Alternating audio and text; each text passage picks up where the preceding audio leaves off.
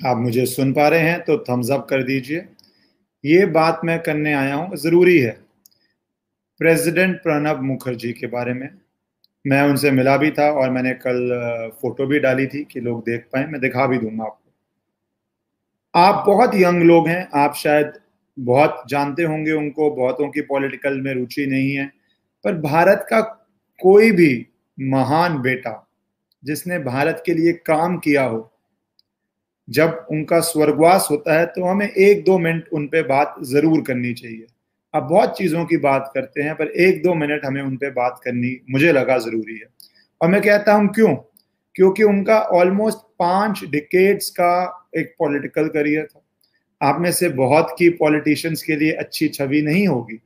मुझे ये भी पता है, आप में से बहुतों को पॉलिटिशियंस अच्छे नहीं लगते। पर जो पॉलिटिशियन ने, और आपको पता है, वो 82 में 82 में बहुत यंग एज में भारत के फाइनेंस मिनिस्टर बन गए थे। उसके बाद वो दोबारा जब ये यूपीए टू का काल आया तो डिफेंस मिनिस्टर बने भारत के 2000 कब से? का 2004 से 2006 एक्सटर्नल अफेयर्स मिनिस्टर थे और दोबारा फिर फाइनेंस मिनिस्टर थे भारत के 2009 से 12 और 2012 में वो प्रेसिडेंट बने। तो वो व्यक्ति जो भारत का डिफेंस मिनिस्टर रहा हो फाइनेंस मिनिस्टर रहा हो प्रेसिडेंट रहा हो, उनके बारे में दो मिनट बात करना मुझे लगा ज़रूरी है।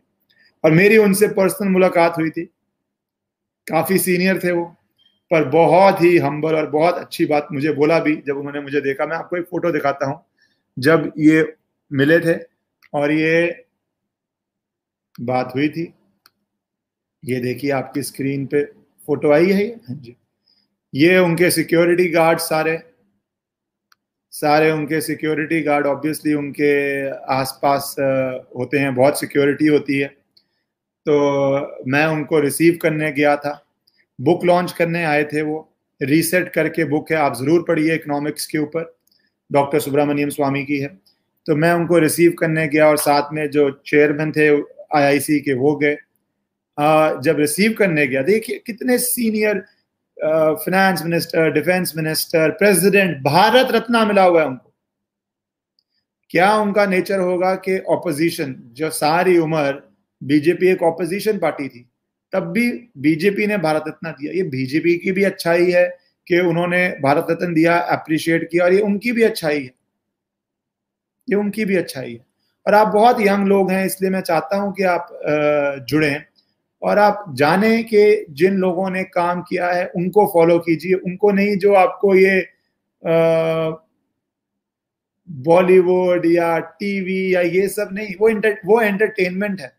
ये लोग आपका देश बनाते हैं। ये लोग आपको गलत करें तो देश को, कोई भी गलत करे तो देश को नुकसान भी दे सकता है। थोड़ा इन पे आपको ध्यान देना ज़रूरी है। तो ये मैं उनको रिसीव किया। मुझे देखते ही बोले you speak very well point, blunt. और अब मैं हैरान कि इतने बड़े व्यक्ति पर ऑब्वियसली ये लोग मैंने पूछा थैंक यू सर ऑब्वियसली तो टीवी टीवी मतलब बेसिकली ये टीवी पे देखते हैं। He said you speak very well powerfully एक मिनट में भी ये इंकरेजमेंट दे देते हैं। एक मिनट में भी ये अच्छाई दे देते हैं। ये अच्छे लोगों की एक अच्छाई होती है। एक मिनट में ही बोले you speak very well powerfully ये होती है अच्छाई कि आप इंकरेज कर दो किसी को भी। इसीलिए बस आप प्लीज़ उनके बारे में पढ़िएगा। आज कुछ इकोनॉमिक पॉलिसीज़ उनकी मैं एग्री नहीं करता हूँ। इनफैक्ट बहुत इकोनॉमिक पॉलिसियों से मैं एग्री नहीं करता था। बट भारत के लिए बहुत देर उन्होंने काम किया।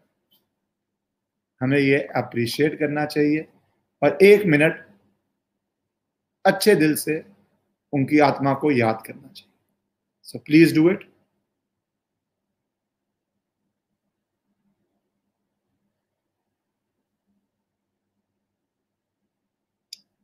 और आप सबसे रिक्वेस्ट है, थोड़ा जो लोग पॉलिटिक्स में हैं पब्लिक लाइफ में हैं, ध्यान दीजिए।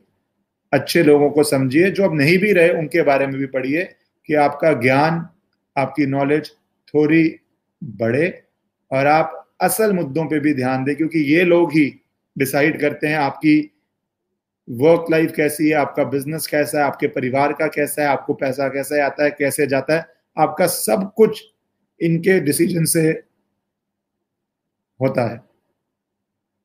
आपका सब कुछ इनके डिसीज़न से होता है। किसने क्या स्कर्ट पहनी है, किसने क्या शॉर्ट्स पहनी है, कौन अच्छा लग रहा है एयरपोर्ट पे, कौन बुरा लग रहा है, किसका बैग ये है, किसका बैग वो है। इससे आपके जीवन में कोई फ़र्क नहीं पड़ेगा। इन लोगों से आपका जीवन में फ़र्क पड़ेगा। सो प्लीज़ पढ़िए। Thank you